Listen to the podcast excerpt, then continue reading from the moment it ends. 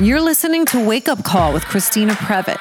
I'm the CEO and co owner of New Jersey Divorce Solutions, a law firm located in Edison, New Jersey. I've been practicing exclusively divorce and family law for the past 16 years. Everyone has a story. I interview them. Wake Up Call is an opportunity for you to hear inspiring stories from people who are making hard decisions, overcoming their fears, and living their most authentic life.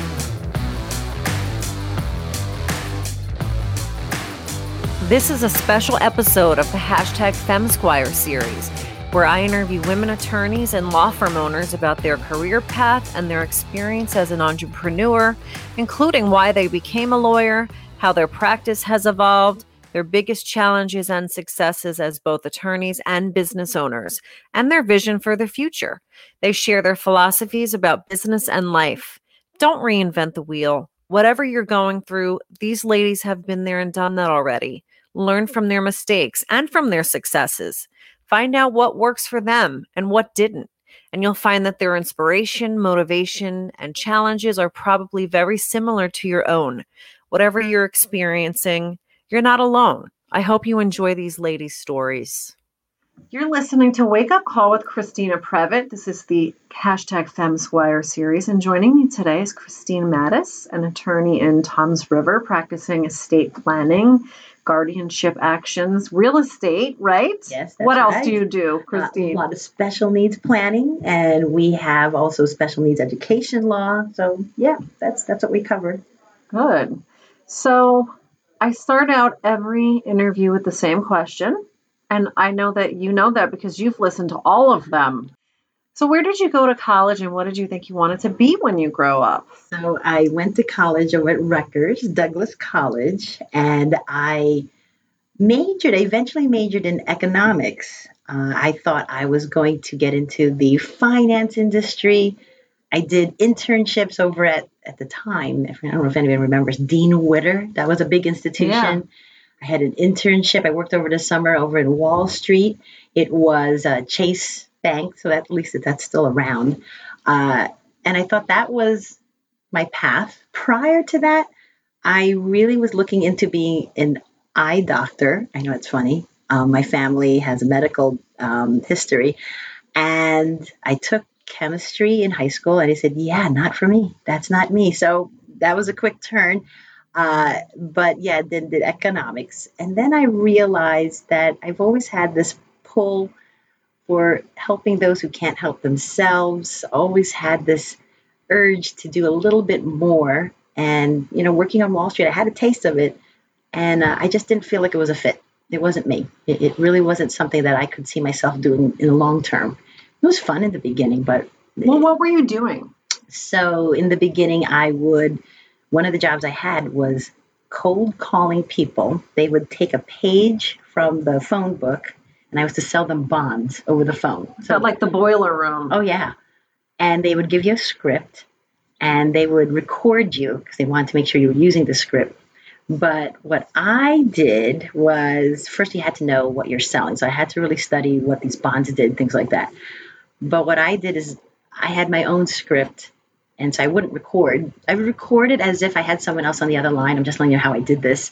And I would actually pretend I'm having Sneaky. conversation. Yeah. So I record that. Then I'd pause it. Then I'd do the actual call. Christine, I can't believe you did that. And I got more sales that way because it was my own touch. And I remember then when I switched jobs, there was a woman who took my place and she would call me and she says, Christine, all your customers are the nicest. They love you. They miss you. And she goes, when I tried with that script, it was hard. And I had to tell her, says, don't use that script. This is my script. Use my script.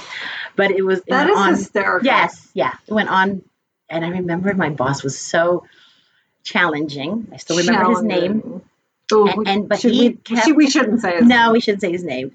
And I remember he would actually bring me up to the. We'll have these meetings, staff meetings, rah rah meetings, and he was like, "Here's the highest conversion, Christine Mattis."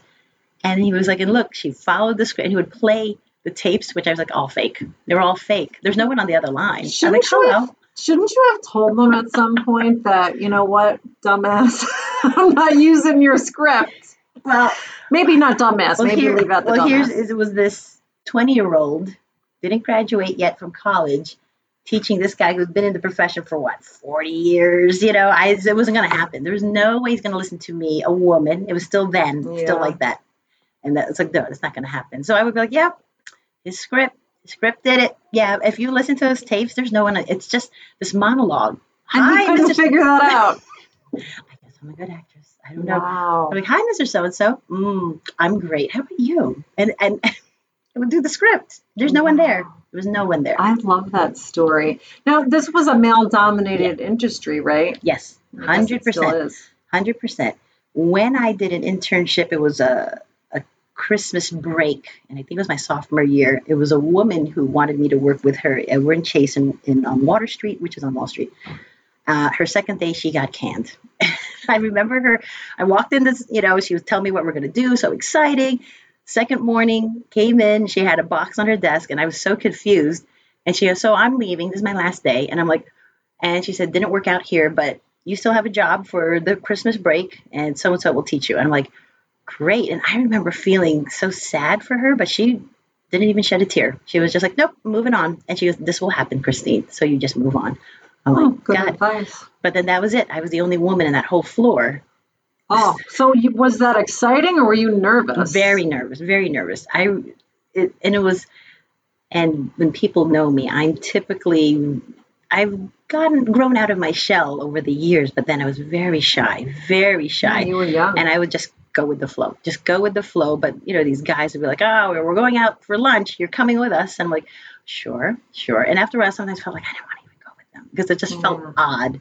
Yeah. Um, and you know, as an intern, there wasn't. They would just give me things to do. I had to do a presentation about some new product that they thought they should be rolling out. So I, I did it, this whole presentation about it. I couldn't even tell you what it was about, but I do remember I was staying with my aunt who lives in New York, and every morning she would pack my my briefcase. She goes, I said I didn't have a briefcase, and she goes, you should you can just walk in there without anything. I'm like, I don't know what to have. She used a briefcase, so every day was an old newspaper. It was like probably three days old because I said I don't like throwing this out. A banana and yogurt, and that was it. every day, every day. There was nothing else in there because I, I I. I couldn't walk in with anything. And she's and I remember she kept saying, "You you really should have something in your hands when you walk to this this Wall Street." You know, I'm like, "Oh, all right." It's like the equivalent of an attorney having a legal pad, a yellow legal. It has to be yellow. Yeah, but you open it, and then if you look at the paper, be like, in my head would be like, "Hey, this was like Monday. It's Wednesday." I'm like, "Yeah, I don't know." I, so how long did you last there? oh, you know, again, it was just during summers, Mhm. during winter breaks. So I you did it. going back. I did. I did it for let's say at least three years. Uh, senior year, That's that's, when I decided. Yeah, senior year, I said, yeah, maybe I'll do something else. So locally, uh, there the the big hospital uh, here in Toms River is the biggest industry. So I said, well, let's see what we could do there. I did a mini internship in the personnel department at the community medical center, and got to see the legal department. So that was my first taste of doing reading interrogatories and reading depositions and getting into it. What I was, and again, I don't think that attorney is there anymore who represents the hospital. I always wanted to get an appointment with him and just pick his brain and find out what is this about being an attorney? What do you do? He, I'm just Leon. He'd never had time for me. Never had time for me Ah, um, when he did, it was I was like so nervous, I couldn't believe it. He was like, "All right, you've been wanting to talk to me?" I'm yes, and so went in. I didn't even sit, and I rattled off all these questions. He just answered them. There was no no mentorship, no no back and forth. So I took it on me that oh, I, I really wasn't prepared. I should have known. I should have whatever. Um, and I always remember that because now when I do have people who reach out, students or people who are just thinking about entering this profession, I don't want to be that guy. I don't Yeah. want to be because that felt it felt bad, Do but you- I didn't want to be him. I know I'm asking you to speculate, but do you think it was because you were a woman? Probably, and a kid, right? Yeah. In his mind, like I'm so busy. I Yes, I am Mr. Important, Yeah. Mr. Busy Man. And I remember his face. I remember everything about him, and and I kept thinking I didn't even sit because I just felt like, oh, I'm in. I'm in the office. I can't tell how many messages, how many notes I left on the desk. How many like I could make an appointment. They wouldn't let me have an appointment. Like, well, he doesn't take appointments. Basically, the, the last three words with you. you know, so well, what I admire about that is you didn't give up. I didn't. I don't know what happened. I just and then it turned into a game. Like yeah, it's like Mr. Important Bossy Pants. Just keep going. I'm going to get an appointment with you. Yeah. If it's the last thing I do. So I have to say though, with, with the economics thing, I mean, you weren't really doing anything financial. You were doing sales. Correct. Absolutely. That's exactly where it started out. And that was my first taste. I didn't know the word cold calling, never heard of that. But I remember the, and I remember tearing out that page and she just put it on the desk and said, So you're going to start to call these people. And of course, I got so scared about people hanging up, but then you got used to it. The people hang up on you. Yeah. "Hmm, all right, next. Some people were really crazy. Like it was just so, like they would just start yelling, and you're thinking like, "All right, man, I'm just calling. I that's okay. You don't have to take my call." But and this was in the 80s, right? Early 90s. Uh, and so I'll be honest, when people do call telemarketers, I, I don't, I'm not very rude. I'm just like, understood, thank you, no thanks, you know, and I hang up. I'm, I'm not like rah, crazy on the phone. Well, that's what we always learn and how to manage, right? From our john and, Yeah. and anybody really who teaches sales is that you're going to get more no's. Mhm. And you just have to roll with it. Don't take it personally. You know, don't get all upset. Don't stop Yes. because you got to know. You just move on to the next You just one. move on to, I mean, the first few, it was like, uh, that someone hang up, it was this sting. I was like, oh, they hung Yeah. up on me. Like, How what? rude. Yeah, they don't even know me. How And then, could they? and then it clicked. Yeah, they don't even know me. I don't know them. Next, Yeah. you know, and just went right to the next person. And then when the person did stay on the line, it was like, What? Like I'm You're ready. still there? I'm- I know. I'm so sorry. Do you know who I? You don't know me, and I'm going to sell you something. You're okay with that? And and people would be like, oh, and I, well, can I mail you something? Sure. They give me their address. So, I'm like, okay, because that was the time I'm like, I'm just confirming your address. Sure. And when they did that, I'm like, and I, you would want to hang up and say, I love you. Thank you. Thank you for being nice to me. yes, that was it. That was So, it. would you say that that is something that kind of stays with you, like riding a bike, Yes. or do you have to learn it all over again later? Uh, the initial picking up the phone is always to me a little scary because your mind starts playing a game. What are you doing? This is getting ridiculous. And not that I cold call anyone, but sometimes what we all like to do is follow up with our clients, Yeah. right? Our old clients, just see how they're doing. And sometimes you feel if you're just calling without a plan, it does feel nerve wracking and you feel like you're questioning yourself, what am I doing? What do they think I'm doing? And do they I'm think you're calling them to get new business, Right. right? and you think that but as i'm going through the call and i remind myself uh, that if i'm calling i'm really calling because I, I care for you and i just want to know how you're doing and if there's something that you say that could help you i'm just helping you and that if you go in there with that intention with that sincerity then it's not scary but you know you're right if you're going there if you're intending to sell for me it doesn't it won't work it, it really won't It won't. Especially if you're calling with the attitude of, God, you know, business is slow. I really need to get this person to, you know, sign up for something. I don't even care what it is. That's a whole lot of pressure. It is. and people feel that They do. They feel that They do. And you really got to turn it off because as a business owner, we all go through that. There Yeah. are times where you're just like, wow, this is this is a tough week. And Yeah. And then you have that person in the room and you could think like, oh my God, I gotta get this person, I got this person because no no one has said yes in a long time. And you do that, you're not even listening. You're yeah, even it's listening. true. You you just got you kind of have to just tone that down. You have to just go into, and I've learned this the hard way too. It, it feels so much better when you go into the conversation just thinking, I don't know what this if this is going to turn into a sale or not, and it doesn't even matter. Right. I'm just having a conversation with somebody, and it makes me feel good to be able to help them. So if I can, then I will. And if there isn't anything that I can do for them, then then you know what, conversation over. Right. And again, I just try to and it it, ta- it till, still takes time It does. to go in and just remind yourself you're just here to help whatever i can do to help you know and keep reminding myself i did it today that there's a world of abundance there is no scarcity but it is easy to fall into it because i almost did something happened today where i was really happy about a certain type of case and it's not going to work out so all of a sudden i'm like well that's it that's it for that day you know and Yeah. but i'm like you know what no it's going to be fine. It's You all never know what's going to happen. You never know, and all good. So you're you're, you're using the, the the catchphrases of someone who has had mindset coaching. You know, abundance and scarcity and and all of that. So anybody who has had any sort of mindset coaching has heard those words. But some of our listeners maybe have not. Good point. Yeah, I do a lot of reading, you know, so whether it's someone who's coaching you with that, but it's it's also an attitude, right? It's an attitude. It's a living purposely instead of just free falling it and just winging it. Really going in with the intention that I am going to have a great day, and it is a great day already, and I'm going to make my own path, you know. But that's hard. That's hard. But a lot of it also was my background. My parents were very and still are very positive people, very always looking on the brighter side, taking each difficulty as an opportunity, you know, okay, well, we're going to learn from that, you know. Yeah. You know, And we should tell our listeners who don't know you that you're Filipino. yes. So are you first generation? I am first generation. My brother and I are the only ones that were born here in the States. All our other uh, cousins are Philippine born and they transfer here or vice versa. Yeah. So just the, the two of us. Yeah. So what was that like growing up in the States when you were the first generation? So my mom has a great story where, and I, I, I, I start to smile. I think about. It. So at one point we lived in upstate New York.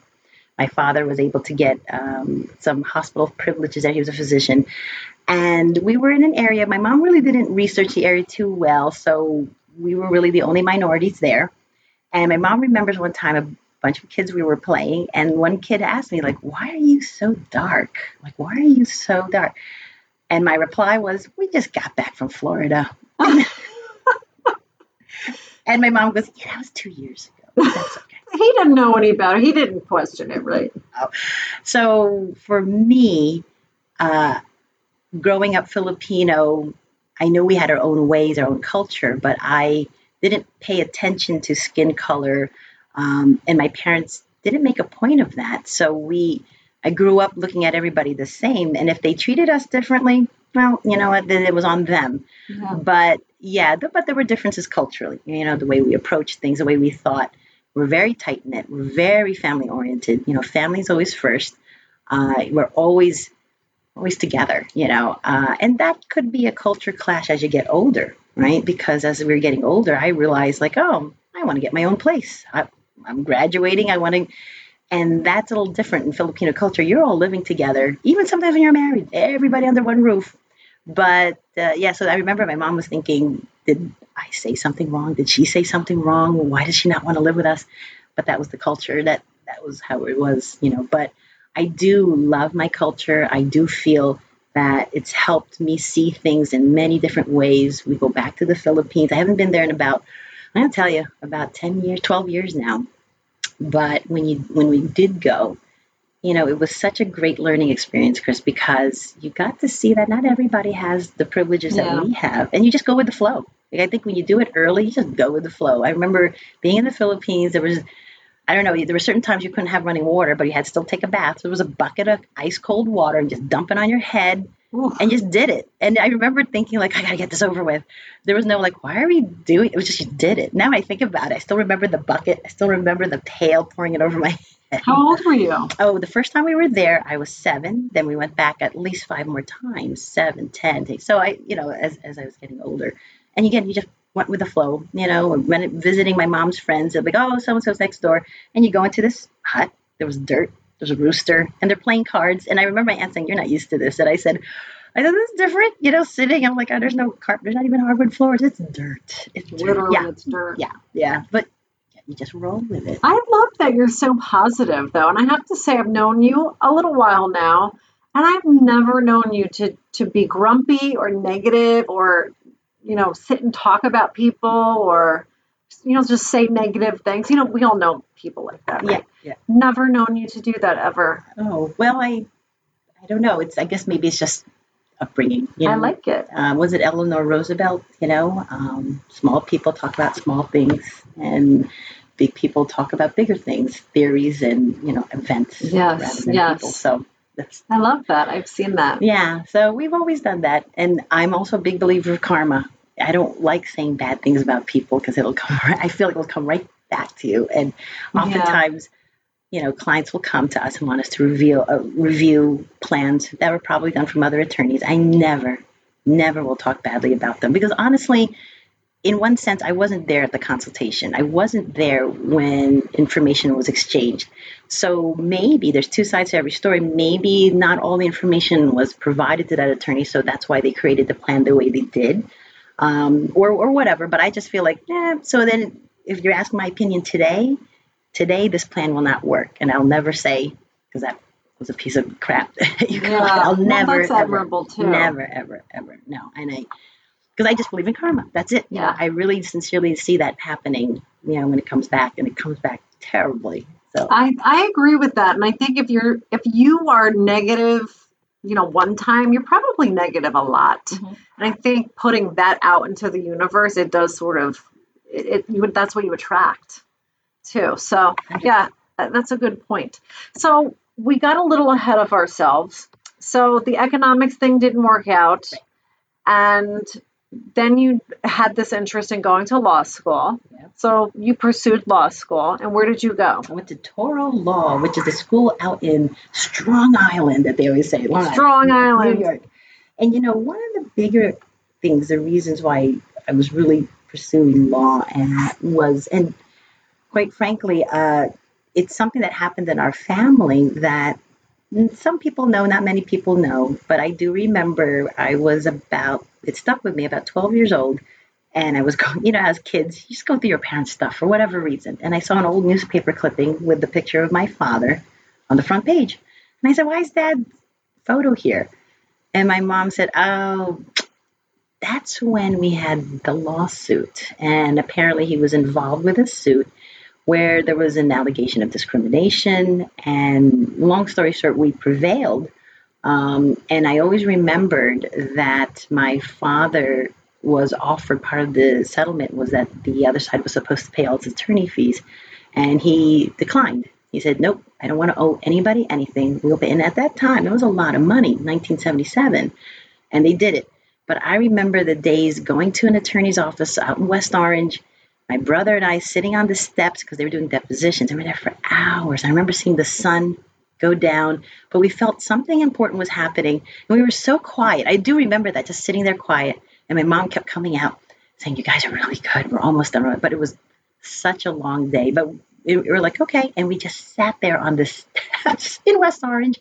Uh, and then when I realized what that was, you're piecing together all these memories. Yeah. I remember attorneys coming to the house uh, in our living room and spreading out all their papers and we would take a peek and see what's going on. And I love that this was their support team. This was their team who really helped us, you know, and and I love that my father to this day doesn't hold a grudge. He doesn't talk about it. And he never did unless I discovered it. And I just felt that's the right thing to do. That's the way you carry it out. You, you if something wrong is happening, there's an order to things. Uh, you align yourself with the right people, uh, but then there's still keeping your dignity, still keeping respectful. I've always, always admired that with my parents that they've never gone to that side where they could have been rude and kind of gone to a certain level, tit for tat. Never, ever. So I've always carried myself that way yeah. if I can, if I can. You, it sounds like you had really wonderful role models. Yeah, hundred percent. Hundred percent, yeah, no doubt. Did you have grandparents with you too in the house? So no, so that was the one thing that I've always felt a little sad about. My um, parents, uh, the, my grandparents were in the Philippines. So, as much as we would visit them, my grandfather on my mom's side died when my mom was very young, so I never met him. Um, my grandfather also died when I was 10. So I had my grandmothers, but they, they all died very early and they were in the Philippines. So we didn't have those strong relationships that um, my parents have now with my kids. And I love that. I mm-hmm. love the learning that they're having, the just it's just a whole different level of relationship, a whole different level of love that you see. You yeah, know? and are they learning about your culture too? Not as much as they like. They know bad words. So, I don't know. So they know more Dutch than Filipino. My husband's yes. Dutch. So, and it's always funny about that because my mom always says, I do they only have the bad words?" I go, "I don't know. How are you talking to them?" yeah, right. What are you saying to them? Mom? Yes, exactly. okay, so what did you think that you wanted to do with your law degree? So all I knew is that I loved to help those who couldn't help themselves. So after graduating, uh, I worked for a solo practitioner, and she really threw me to the fire, which in a good way. I mean, if I had to do a bankruptcy, did the bankruptcy. I had to do family law, did family law. I did a little bit of everything at the time. Quite honestly, I hated it, and I thought, I feel like I'm not learning. Hated I law, or hated the process. I felt like I was switching gears so much, and I really felt that why can't we stick to one subject and let me learn? And Chris, you got to go to court. I remember when I passed the bar, and it was on a Thursday, and I was so excited. My mom calls. It was so funny. She's like, "I got an envelope here. It's really thick, and you passed the bar." And I, and my and I hear her screaming. I couldn't really. I go, I, I passed the bar. And she goes, I'm looking in the envelope, and all it says is, We are pleased. And she goes, They wouldn't say that. And I'm like laughing, and I'm like, All right. So at the time, a boss said, All right, you can go home, and tomorrow you go to court. There was a motion. And I'm like, Yeah, huh? Well, you weren't even sworn in yet. and she put me right in. Oh, She put me right in. So I went there, and I remember just so nervous. And uh, but there wasn't much happening there. It was just on the papers, if anything. But the judge was so nice. And then that was it. But I remember that feeling where I'm like, okay, every time I'm switching gears, switching gears. But till this day, I do thank her for that experience because when people come to me with something I haven't done, my first reaction is, I have never done that. I'm always like, let me figure that out because there has to be a way to help you. And if it really gets to the point where I can't, then we'll refer it to someone who, you know, if it's really like beyond my level or it's going to take too much time for me to catch up. Sure, we got to get to someone who does this a lot. Yeah. But uh, through the firms I've worked, I've always been known as a switch hitter. Christine will handle it. I always said yes. I rarely would say no. Someone, hey, Chris, there's a juvie issue going on. Can you go to juvenile court? Yeah. Oh, you know what? There's an expungement going on. Can you do the expungement? Yes. Can you? Anything, there's an appeal. Can you handle the appeal? Yes. Uh, I would never say no just because I wanted the experience, but it wasn't in my nature to say no. I'm like, no, I can't. Now I'll figure it out. So that was your first job out of law school? Yeah, I was a solo practitioner. I worked for her about a year, and then I switched to a insurance defense firm because I said, well, I want to do more litigation. I want to learn about that.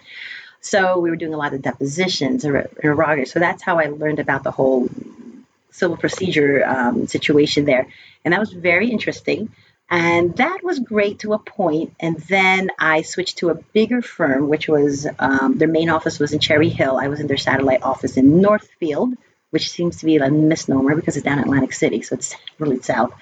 And that's where I did a lot of family law, and where I realized I don't like family law. I really, God bless the family bar. I admire them because I realize I'm not built for that. I'm more of a mediator. Yeah. I'm more of a why can't we get along? You know, um, and Let's all get along. yes. And so, yeah, family law was uh, challenging for me. It wasn't my personality. Uh, but what was nice, they did allow me to do other things estate planning, uh, real estate. And so that's what I realized that I, I really enjoyed that aspect of planning. Uh, and then what happened was with this firm, I don't even know if I should name them. So it turned out that someone was stealing from the firm. So I remember walking in uh, with in the conference room. One of the partners said we have a meeting. It was May first, and he goes, "So listen, everybody, we're closing our doors in 30 days, and good luck." And I remember being shocked about that, and we were all crying because I really loved our office, and we all got along. But it was we're like, "What happened?" And apparently, uh, the controller of the firm had two books, so he was doing Oh what he wanted for his. So he's he was in federal prison. I don't know if he's out anymore. Uh, so the firm just folded. And at that point, I didn't know what to do. And I remember my parents were on vacation. I kept calling them every day. I go, oh my God, mom, they are folding. They're gone. I won't have a job in 30 days. What should I do? What should I do? My father has always been a big proponent of having your own business because I think he did it with his practice and he's always hated having a boss. He always told me that ever growing up, don't have a boss. Hate having a boss. So his first reaction, great, open your office. I'm like, I, I can't It's like opportunity. Yeah, and I kept saying, I, no, no, no, no, no, no, I don't think so. And I kept thinking that for like a couple of weeks. I'm like, what am I going to do? Okay, now I only have two weeks left. Now what am I going to do? Uh, Why? What was your reluctance to open your own firm? I think there was that fear of the unknown. Like, how is this ever going to put together? Um, where am I going to? You just theoretically think, is there? How much do I need more money to set this up? Where would I go? Do I set set up in Toms River, Northfield?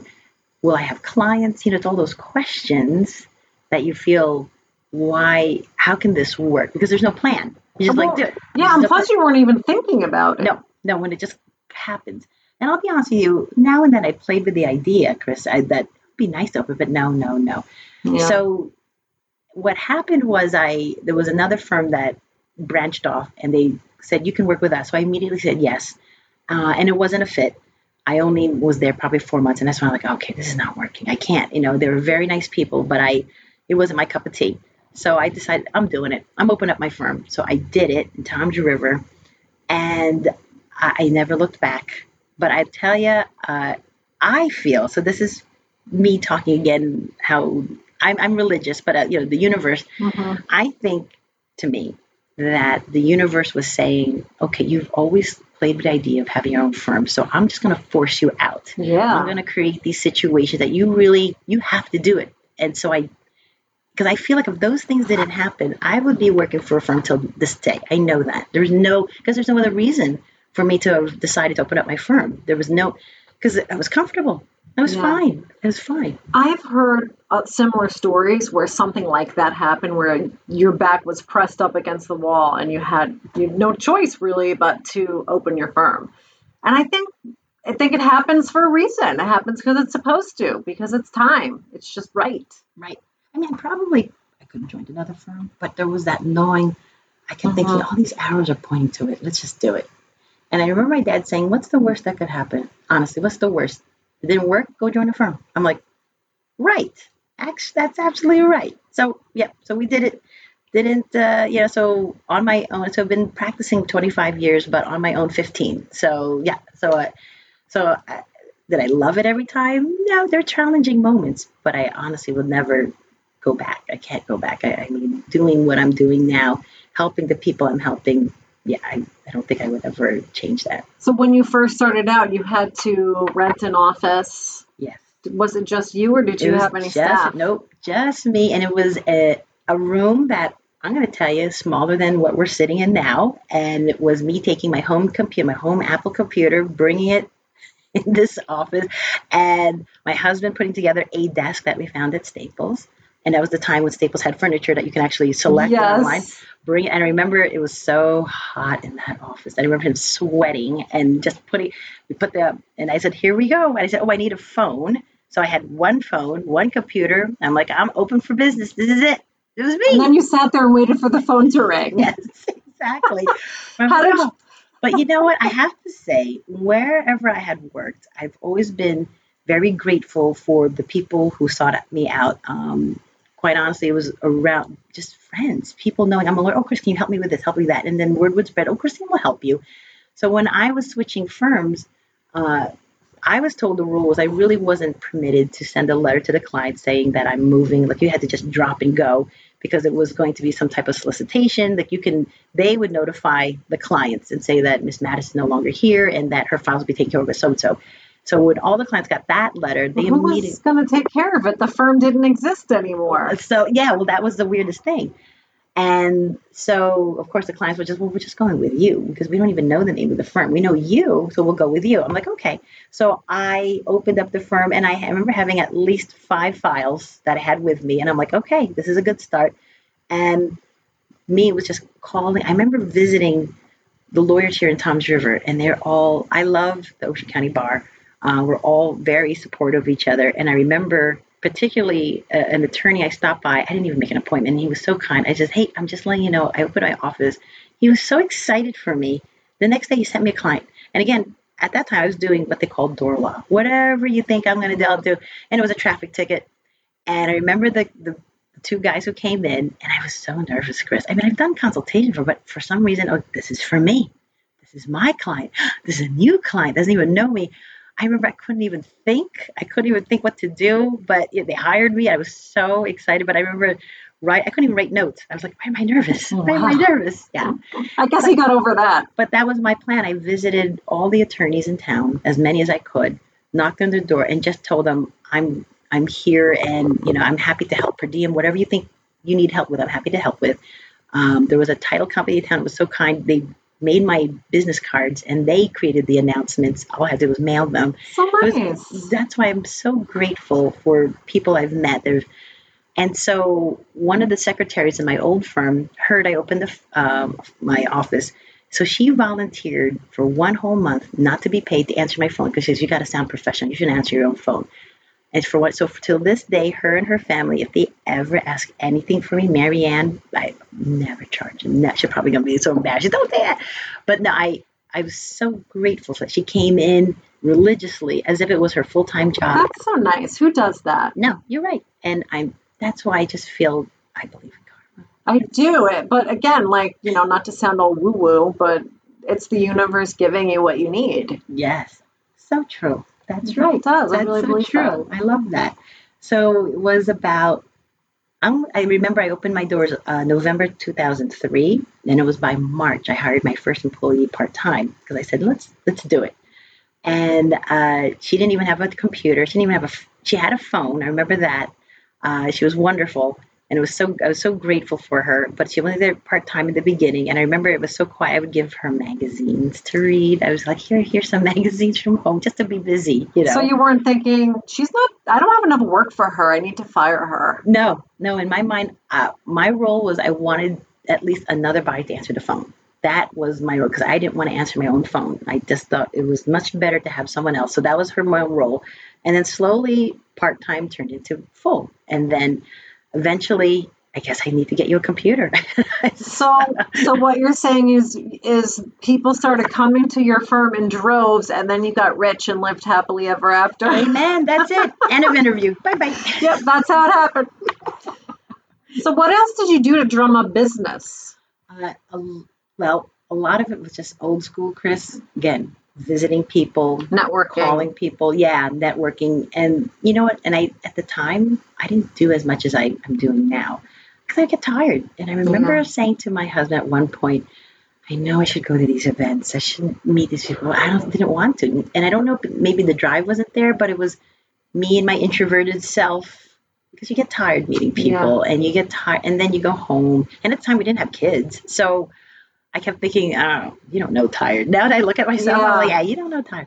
Um, so, but I would force myself, go to bar events, be helpful. I volunteered, uh, not volunteered, but you were um, to become a pool attorney with the, um, so any overflow of the, at the time, DYFS, right now it's called DCP and these, D. yeah, I don't even know at the time. So I would do those files, you know, anything, anything to get my foot in the door just to get busy. Uh, and uh, title company said, well, we need a closer. Can you go to people's homes and close? Yep, yep, yep. You, you- hustle. You just say yes. And I, it sounds funny, but just being friendly to people and just, Just being nice. That's it. And just being sincere and not being like I'm a I'm a lawyer. Hi, Chrissy Matt is lawyer. Here's my card. Here- No, no, no. It was all about just listening. And I can't tell how many times people would, would chit chat and then later on be like, oh, by the way, what do you do? And I'll say lawyer.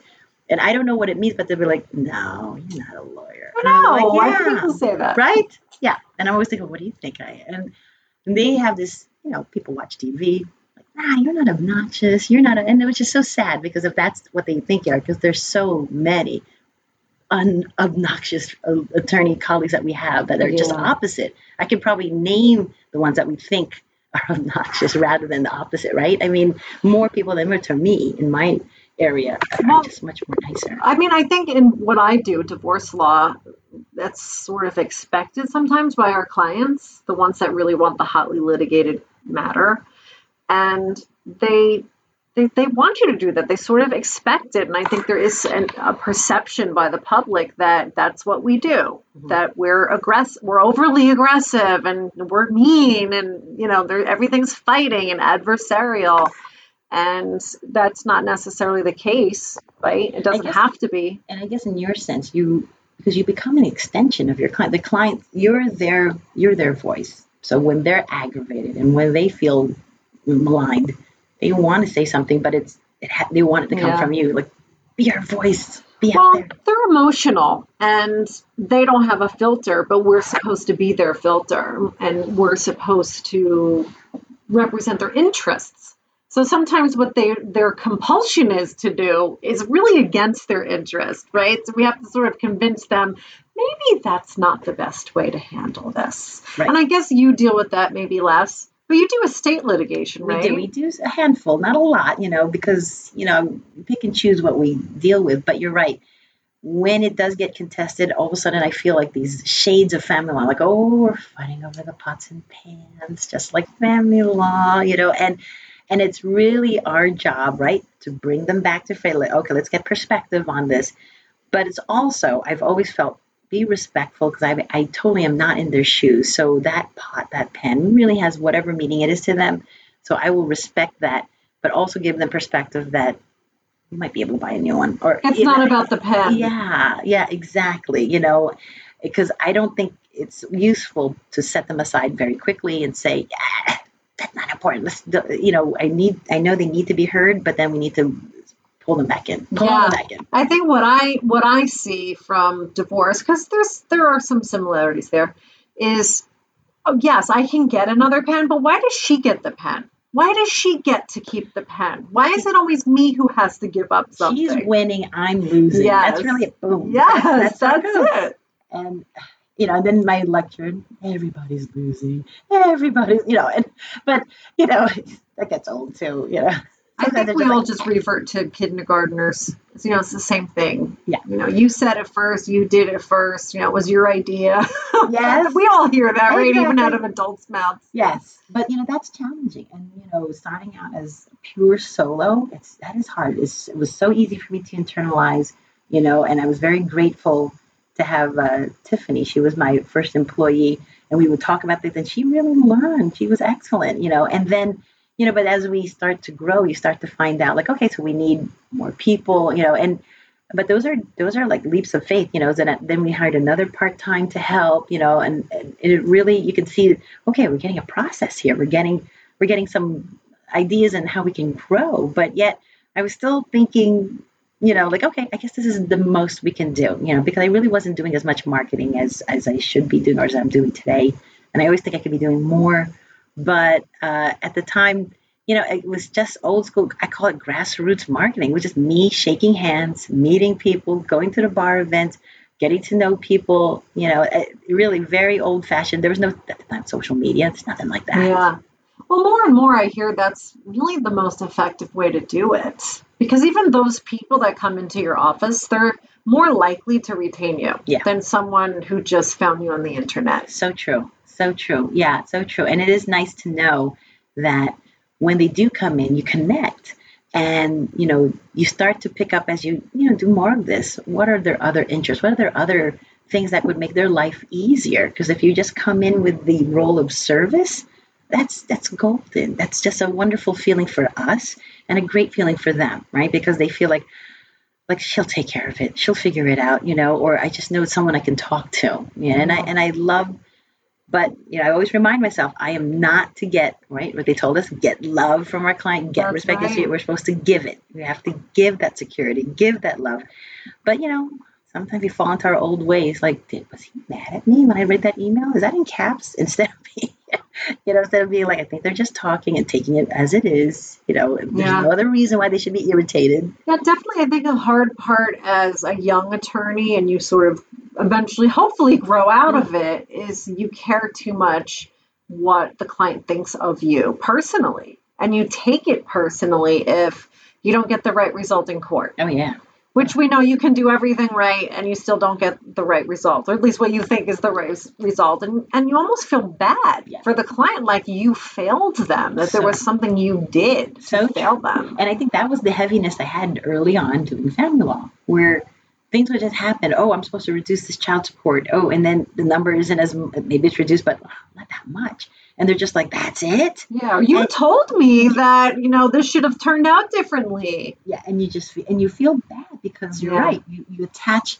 your efforts to this personal feeling that how they think of you as a person, and it has nothing to do with it. And I remember reading a book where they had said that, and it may have been in that four agreements that you know everyone likes to talk about. Yeah. Um, that it's only true if you believe it. So if you don't believe True. it, and I always have that example. If I was walking down the street and someone yelled like, "Yeah, you're a banana," I would laugh and like, "Yeah."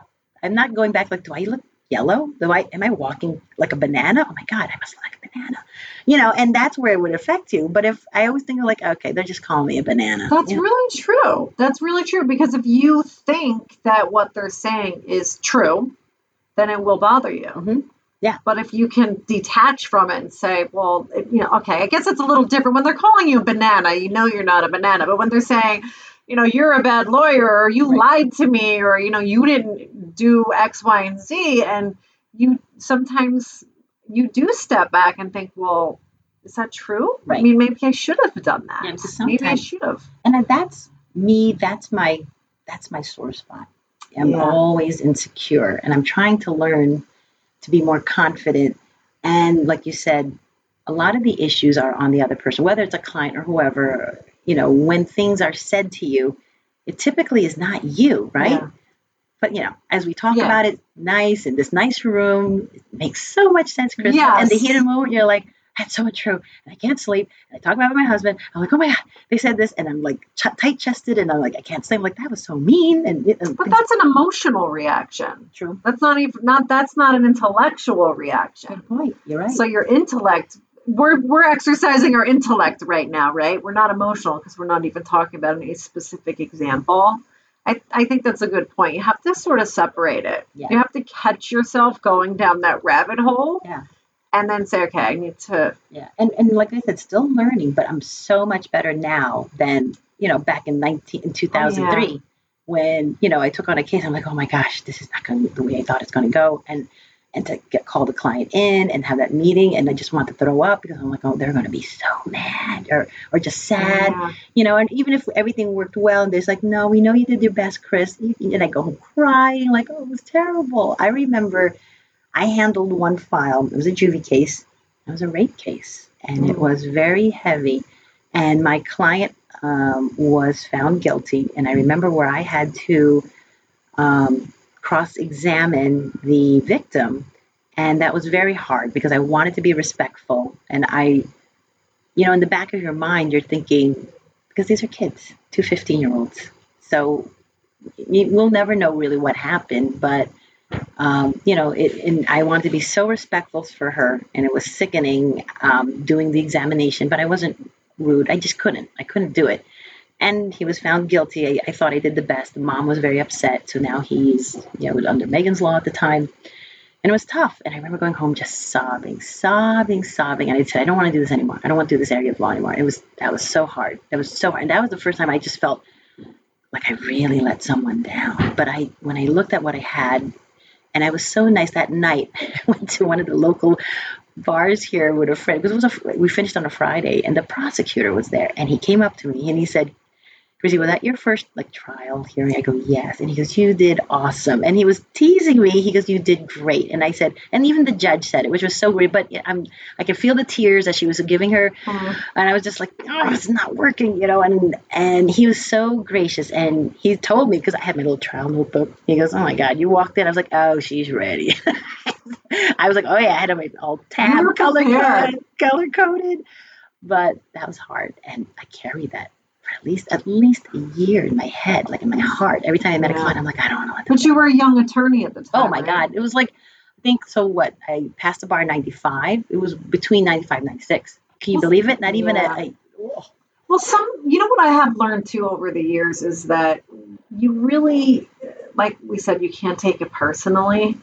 Um, I just completely lost my train of thought. Well, you know, you can't take it personally, but in the big picture, you learn from it. You have to learn from it, right? And I feel like every experience, Yeah, I. I remembered my thought. I've learned that you do have to remember that whatever situation your client is in, you did not put them there. They're whatever they have done, right or wrong, whatever decisions they've made, which whatever actions they've taken, that's what got them where they are. So it's true. not your fault.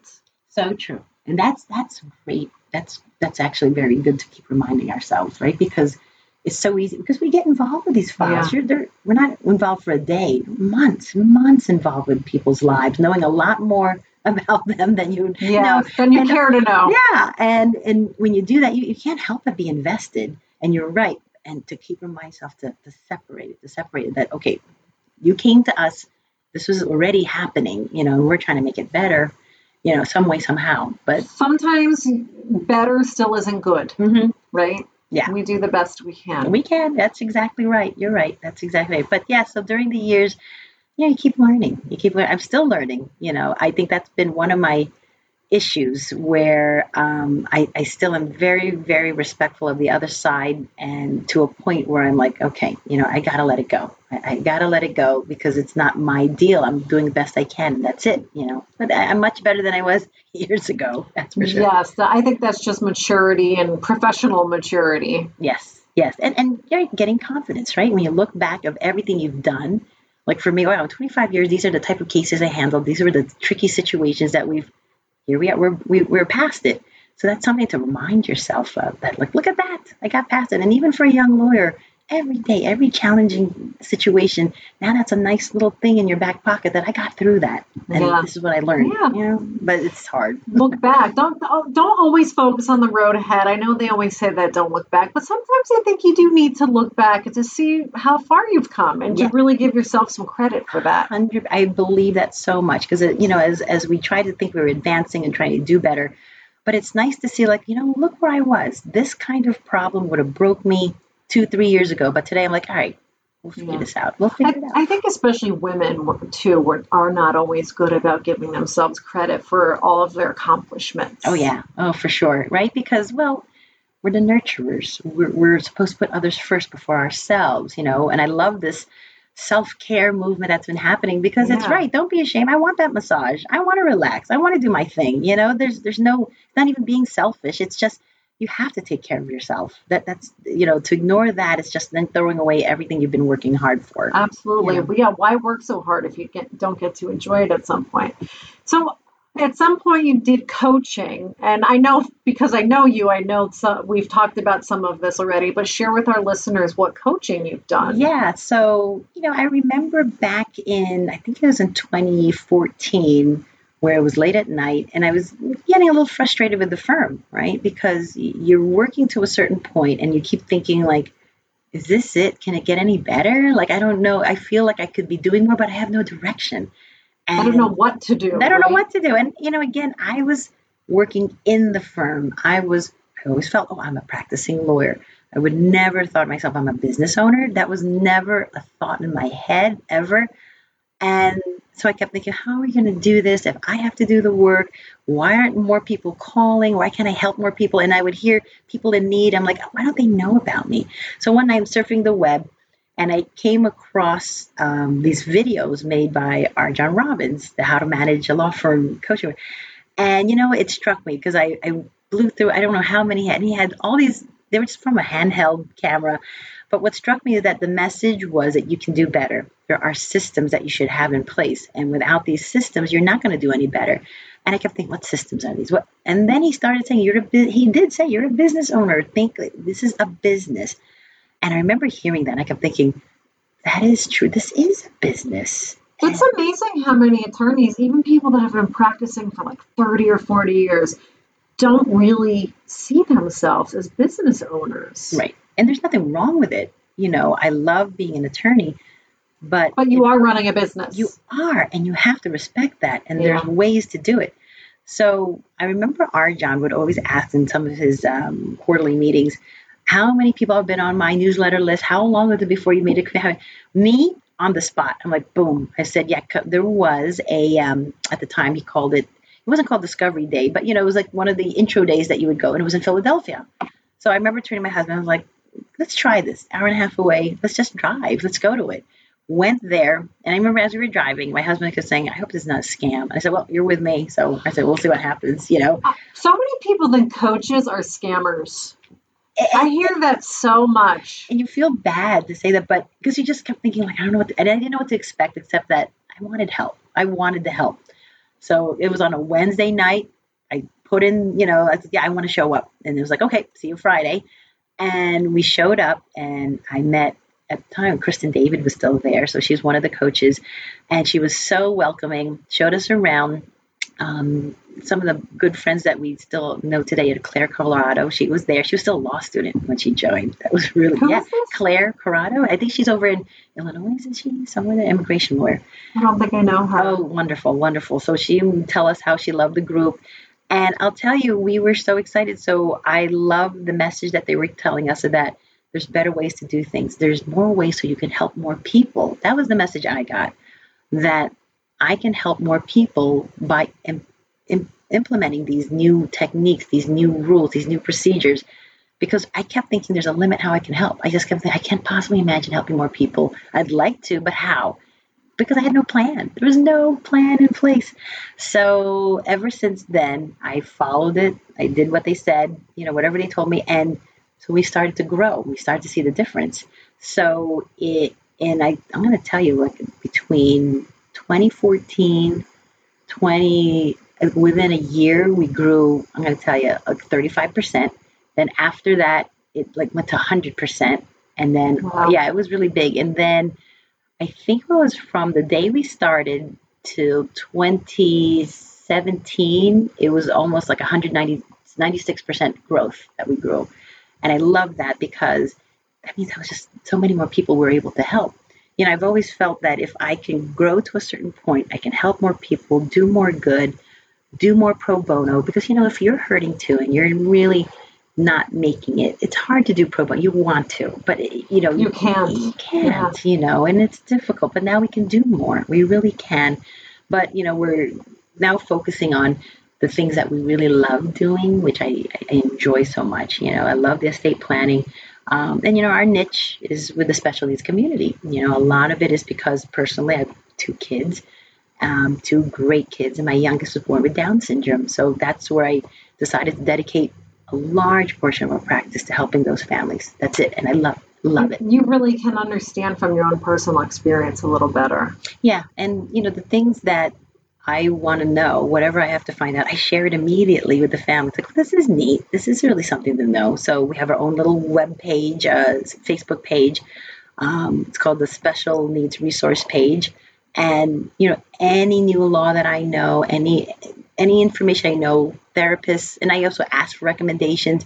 It's nice learning from the parents, especially those who have older children, adult children. I love to hear how they got through things or ideas to help, you know, and that's what I like to share with my families, you know, and to me, that's why I love it. I just love, love that area of law. I really do. I think it really comes through with just from the way you're speaking today and your marketing. If you look at your website and your social media platforms, I think it's really apparent that it's very authentic and you really are trying to provide a service to the community. And I'll tell you where that came out from. Uh, it was again during my first mastermind with RJon, and he we were going around the table, and he was telling me about the family, and then he asked me what kind of law, and I said I, I honestly couldn't think of what law I wanted to focus on because I was doing door law at the time.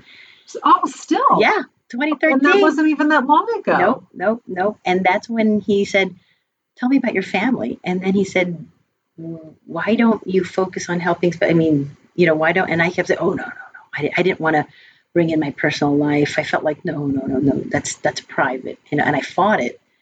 And then I remember at the end of the mastermind thinking, "That's actually a good idea." Where I can help more people. I don't have to tell them about myself. I'll just focus on that. And I just go, "But that's a big piece that why you're doing it. Like people want to know why, not that you just picked this area of law for the heck of it. And so I slowly would share with people, and it felt really good to talk about. Why do you think you were holding back on that? I think there's that whole big privacy thing, you know? It's like, oh, people don't have to know everything about me and why. And I would never have thought mixing personal with professional. I honestly never saw the connection, never thought of it until he mentioned it. And then I don't know if you're familiar with Suzanne Evans. Yes. she always says like make your mess your message not that my children are my mess but it's just like your experience should be your message your what you're going through is your message to other people so I, when i heard that i thought that is true like there is a reason why these things happen and I, I i am you know and there's other families who would love to know what i know and i've always said if i'm helping a family i'm giving you what i have that's you know what I have, I'm giving you, and and we'll grow together. You know, we'll learn, learn together. I don't know everything, but I Yeah. I know a lot, but I know a lot more than I did. But I'm so eager to learn because I want to know for myself. It's kind of a little bit selfish situation where I was yeah. like, oh, I want to know about that. It definitely builds trust. Did you coach with Suzanne or go to any of her events? Nope, not at all. Nope, I would do things online with her. Uh, I have one of her book, or down, download her books. You know, I'm a big reader. I like reading. I like reading those things. Um, but no, that was a big thing with her, you know, and she would say, make your mess your message. I love that. I like that. I've never heard that. I do follow her, but I haven't heard that. Yeah. I like that. Yeah. And it's true, right? And I, but I always qualify. So I'm not saying my kids right. And I admire my, my oldest daughter. Uh, she really um, is such a good role model to her sister. And I appreciate that. And I, it's a big thing for me to make sure siblings are recognized in the situation and of course my husband he's the biggest cheerleader supporter i can't tell you chris how patient he is because there's you know owning a business is challenging you know you get crunches cash crunches and then yes. i have to come home and complain about it and, and you're never really off no you're not i try and when i am i feel guilty to be quite honest i feel like like I don't want to think about this tonight. I just want to sleep, you know. Yeah, there's always this feeling that if I'm not paying attention, something bad's going to happen. Yeah, that's exactly right. Because sometimes it does. or like, am I being naive I'm being that ostrich? I'm like, I don't want to deal with this today. But you do. And, uh, you know, and I'll come home. And the issue is that he's not an attorney. You know, he, he's, an, he's an engineer. He works for his other firm. So when you hear these issues, I know he wants to fix it, and then I'm always like, nah, it's not going to work. No, that's not working. And then I feel bad because he's like, and they're like, okay, why am I even talking? I was like, I just need to be heard at this point, you know, or I'm, I'm worried about this, that, and the other thing. Well, men always feel like they have to solve the problem, right? Women just want someone to listen. Men are like, we have to solve this problem right now. Yeah, why are you like, telling me this? Otherwise, it's just, you know. Yes, otherwise, why are we talking about it? exactly. Can I watch my show? Uh, all right, let me pause. What are you talking I do think it's helpful sometimes to talk about some of these business issues or legal issues, even though they can't understand it on the same level, because they're not lawyers. And they their brain just works a little differently. And sometimes they see things that we're so we're not focused on, or we're just focused on the wrong thing and and then they seem like they're coming out of left field but it really kind of helps you see it from a different perspective. No you're right and we had some I, you know whatever latest issue i had in, in the firm and my husband always comes up with a very practical solution. It was so practical i was like no. And then of course i'm like hmm, that's right and he loves it. He goes i was actually right I actually makes sense. I go, yeah, yeah, yeah. See, I was right about stuff. no, but he's fantastic. Yeah, fantastic. So I, I'm just very, very grateful. Very grateful. Yeah. Well, on that note, too, I also try to study other businesses and read books about other types of businesses to see what are other kinds of industries doing that I could apply to law. That's actually a great idea, right? Because if we keep thinking about what other law firms do, I don't think you're going to get too far because not a lot of them think of themselves as businesses. So why would we follow that? Why would we try to follow that model? You know, but I agree. I agree. I mean, I love seeing certain marketing techniques from different businesses. I'm thinking, oh, how can I apply that with our firm? You know, uh, how can yeah. I get the word out in that way? Like, oh, the way other businesses use social media, love it. Love how yeah. they do that. You know, how they probably put a personal touch with it, how they put some whimsy in it. I love that because I don't think we should take ourselves seriously. You know, we deal with serious topics, but there's a way to do it in a lighthearted in a way that you know we can provide good value you know in a great setting less stress hopefully you know i agree well i'll be continuing to watch you on social media and i like to end each interview with a set of five questions. Oh, I know you've been go. listening yes, to my ma'am. show, so you kind of know what they are. I can see you. I just changed all of them. Yeah. I pulled a fast one on you. I tricked oh, you. Oh boy. What's the best business advice that you ever got? So, uh, I've always, again, admired both my parents, but my dad has always said to be persistent, never give up, uh, that was something that always stuck with me because even when things aren't looking great, when things could even look bleak, you just have to keep going. You can't stop. You have to keep going, one foot in front of the other. So I, I encourage everyone to just keep going. You have to just not give up. That persistence is huge. It's huge to me. Like not in, in anything you do because it's so easy to be like, I don't think this is working. You know? Yeah. And, and but to just keep putting that foot in front of the other, I think is a big deal. And I always remind myself, still going to get up, still going to go in there because if things don't look great, I'm like, there's a way you can turn it around. There has to be. There is. If you just sleep on it long enough, Yeah. put it out of your mind for a little while, and it sort of comes back in. Yeah. But I will say, David Nagel always says, I'm always quoting David. David says that people don't fail, they quit. Oh, I love that. That's very true. That is very true. Yeah, if you really think about it, it's true. If you don't, that's true. That's why you just have to keep going. That's right. So you could be right there on the cusp of something and you don't even know it. Oh, yeah. And then you quit. Yeah. And I've always, I mean, I've seen it time again in my own practice where I feel like, oh my gosh, this seems so hard. And then there's a breakthrough where you come back and you're like, that's actually not as hard as I thought. What happened? You know? Yeah. But, but you kept persisting. Well, it's easy when you're looking back on it, right? Yeah. A great book that exemplifies this is Shoe Dog. oh, okay. Um, I cannot remember the guy, the guy who owns Nike, Phil. Phil Knight? Yeah, yes, that's right. I, have you read that book? No, I have not. That's such a great book, and read it Okay. because if every entrepreneur should read that book because Nike was I don't want to say failing, but wasn't doing well for many, many, many, many years. Like I want to say maybe even up to ten years, where he wasn't really making a lot of money, and he just it was his passion. He wasn't going to give up. And now look at it. Now Yeah. look at Nike. Exactly. So Exactly right. Persistence. yeah, just imagine if he would have given up. Uh-huh. We wouldn't have Nike. There you go. So, what's the best life advice that you ever got? Uh, again, from my dad. So funny. So coming back to him, uh, just do the right thing no matter what. And I remember him telling me, the more uncomfortable you feel the decision is, the more likely it's the right thing. Because the easy decisions, the decisions that are just easy to put away, those are typically the wrong wrong decisions. So whenever I have the choice to say, should I do A or B, I really don't want to do A. It makes me feel like I think I have to do it. I have to do it because it's not it's uncomfortable and you know i want the easy way out no then and i've always did, did that anytime i felt something was uncomfortable it made me think it's probably more likely i have to do this you know Yeah. because the easy way is not to do anything let things float keep doing what you're No doing change. no change yeah and you know then that's not right i've always Yeah. thought that Oh, yeah that's interesting. Gonna have to start thinking about that more. Hmm, i know Damn you, Christine. No. Well, I guess I know the answer to this one. Oh, what person do you most admire Yeah. and why? I, I love yeah both my parents, but my dad, uh, he is this quiet steel strength. Uh, when anyone meets him, he's very quiet. Uh, he's very pla very respectful, but he is tough. He's a tough guy. And my husband even says, like, "Your dad, he doesn't say much, but when he does, it's always like whoa, it's like profound." And he's very funny.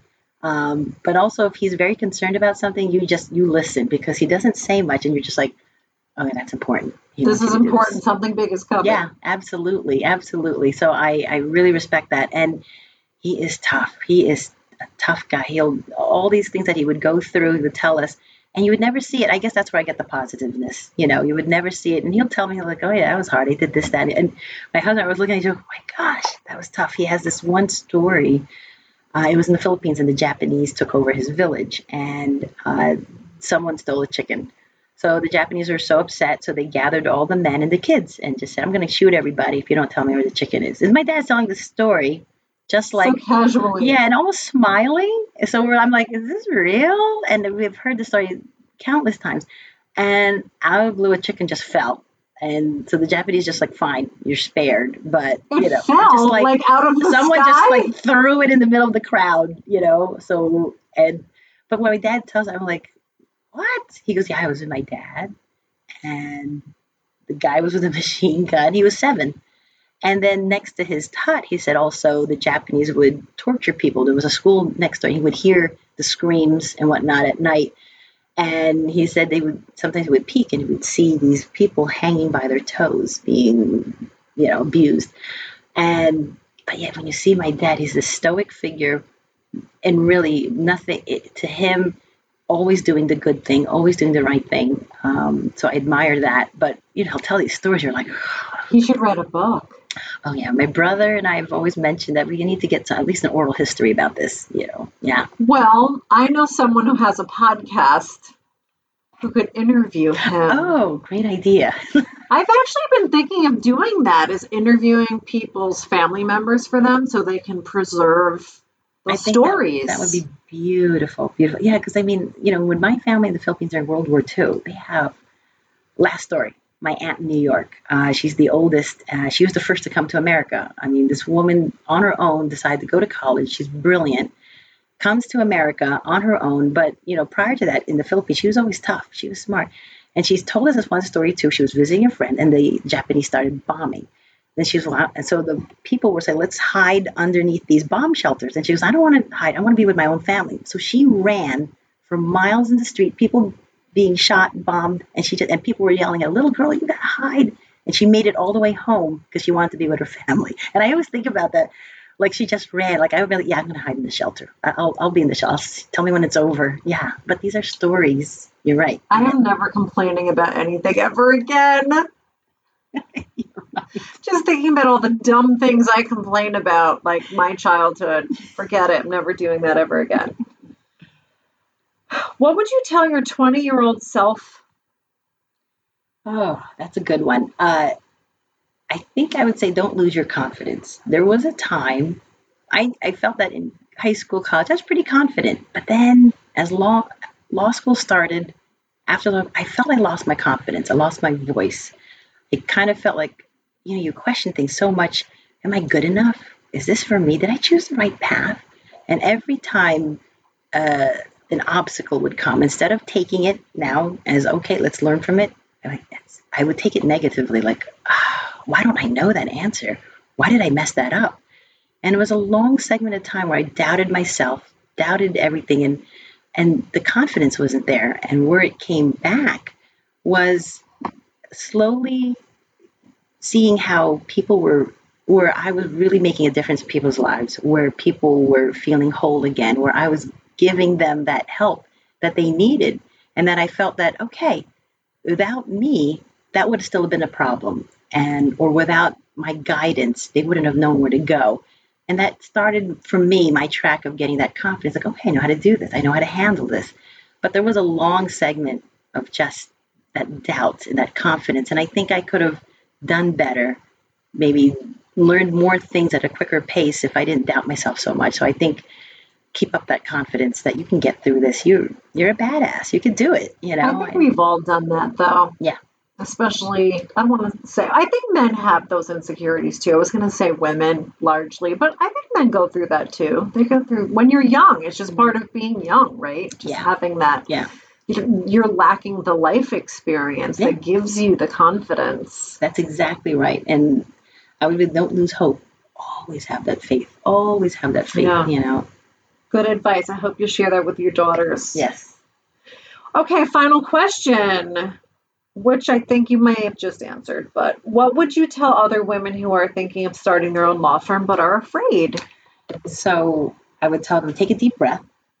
It will feel like a free fall. Like I honestly picture myself as jumping off a bridge when I decided to make it. It was really that feeling of like, here we go.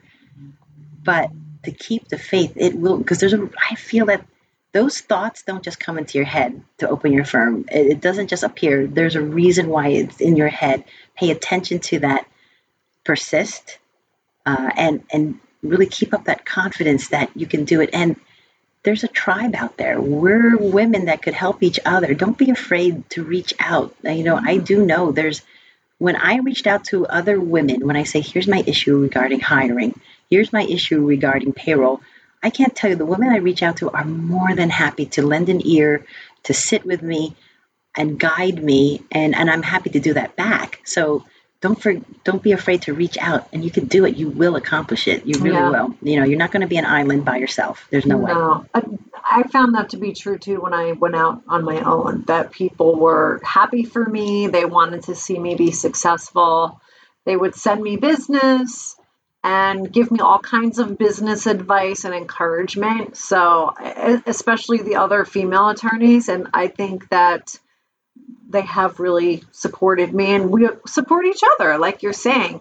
And this podcast is a great example. My hashtag FemSquire series, everyone has been so encouraging and I don't think there were maybe one or two people that said no. And I believe me, I've asked a lot, but, and I'm so grateful. Absolutely. And in my head, if I were a young attorney or someone starting out to open up their own firm, I would love to have this podcast. There's so many good nuggets in every episode that you have. There really is. And we didn't have this, right? When, when no. we were starting out, there was, no, I don't even know what a podcast was then, you know? Yeah. Quite frankly, I'm only learning about them in the last couple of years. Yeah. But, well, they're, they're picking up speed. Yeah. But yeah, everybody that I've interviewed, they share that, the same sentiments that, that they were lacking some confidence when they were young and that it's just something that has evolved over time as you grow and learn and yeah. unfortunately get older yeah, right? exactly. But everybody's also shared a lot of business tips and how they drummed up business and all the fears they had when they were starting a business. And, and you know one of the other things i learned there were some attorneys who were starting out and they i think they had that scarcity mindset oh, I'm not going to share too much information from you. I'm not going to share my. Yeah. I'm always happy to tell everyone this is what I do. This is how we do it. Because honestly, they're, they're right. There's a like we can't help every single person in this world. There's no way, and I don't want to. There's, you know, that's not going to give you good quality. So why not help each other? Why not give that advice? It's free. Why not? Yeah. I mean, there's always going to be somebody that is sort of keeps things close to the vest because they come from a more competitive mindset and they feel like you can't both be successful. You know, I can't help you only at my own expense. But I do think that those people are few and far between. True. When, yeah. But you know, it's interesting when you do meet them. It's it's really hard to accept in my mind. I'm yeah. like, like what? What's wrong? Are you? I, I feel so. Are you jealous or you really? know? don't be so. I, I really because I'm always like, sure, you want to see what I do for my marketing? Sure, no problem. I That's agree. what I do. It's all it's all good. Yeah, your business isn't going to suddenly dry up because you you shared your marketing plan with somebody. yeah, exactly. Anyway, thank you so much. This was such great, such great material. Well, thank you so much. I had a great time. This is good. I enjoyed it, and I really enjoyed hearing your family stories too. Thank you. Thank you for listening to Wake Up Call the podcast. I hope you enjoyed this episode. If you'd like to know more about me, you can find out more on my website, christinaprevite.com. And be sure to sign up for my newsletter where I talk about everything that I'm reading, learning, listening to, doing, basically everything that I'm obsessed with right now. Follow me on social media. Look up Wake Up Call the podcast on Facebook, Instagram, and Twitter. If you'd like to be a guest on Wake Up Call or there's someone you'd like to hear on my podcast, please email me at wakeupcallthepodcast at gmail.com. Thank you and see you next time.